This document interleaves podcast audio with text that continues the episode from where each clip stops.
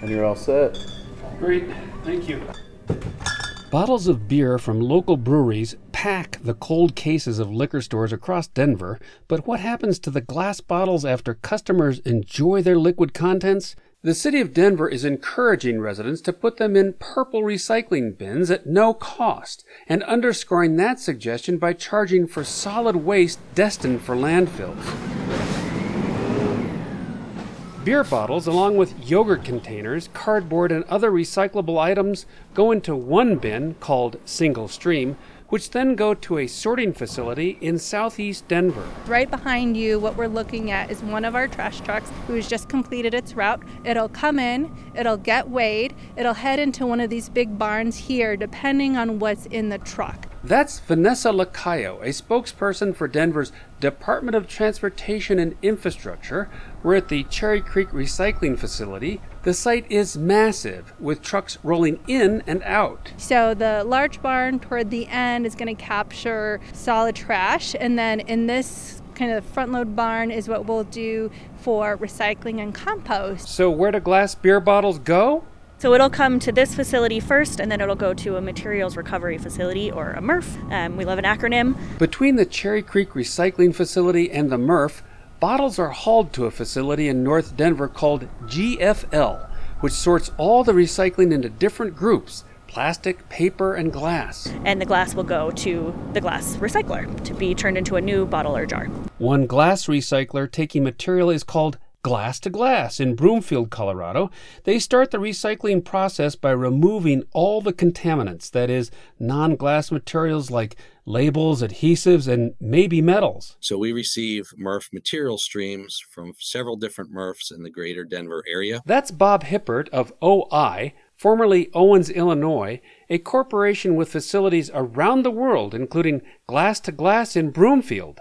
He says they optically sort the glass into amber, green, and clear, and then produce what's known as cullet, small pieces of recycled glass that can be heated and made into new bottles. Those cullet pellets could either go to a facility that serves Molson Coors in Golden or to another OI facility in Windsor, Colorado, about 50 miles north of Denver, where I'm headed next in my follow the bottle journey.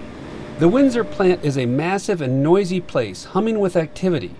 Walking through it requires safety glasses, steel toe shoe covers, and earplugs.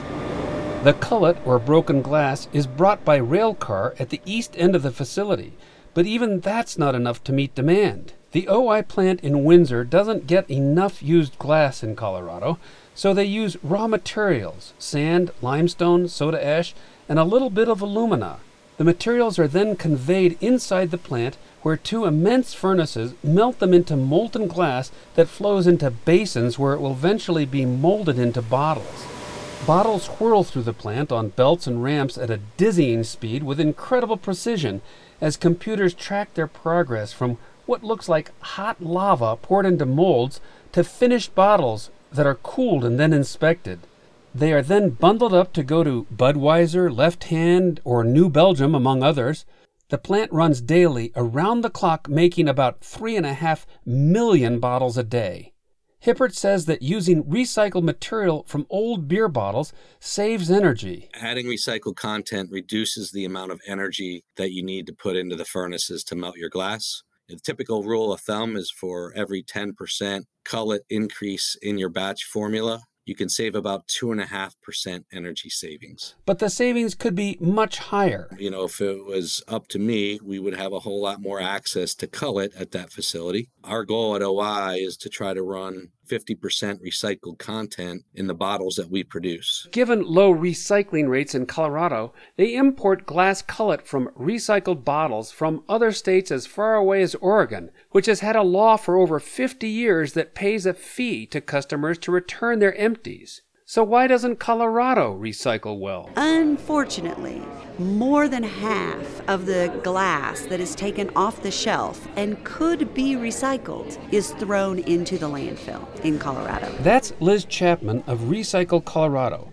the largest nonprofit in the state dedicated to education about and lobbying for recycling. She says Coloradans only recycle about 16% in total of what could be recycled, which is about half the national average. Many bottles end up in landfills because some places in the state don't have adequate recycling options. Chapman is quick to add the bulk of the glass that's not being recycled is not coming from residences, but from many bars and restaurants that don't have the time or finances to recycle. But on the other hand, we have a glass remanufacturing facility right here in our state. So the potential to create jobs and supply that facility with the glass it needs to make glass out of recycled content is very high. The recycling landscape is changing in the state after the legislature passed the Producer Responsibility Program for Statewide Recycling Act last year.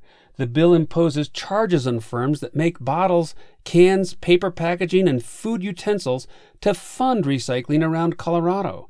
The program is getting established by first performing a needs assessment, and hopes are it will be fully implemented in about three years. And in last November's election, Denver voters approved a measure that requires restaurants, office buildings, and apartments to offer recycling. That could mean any beer bottle has a chance for an everlasting life.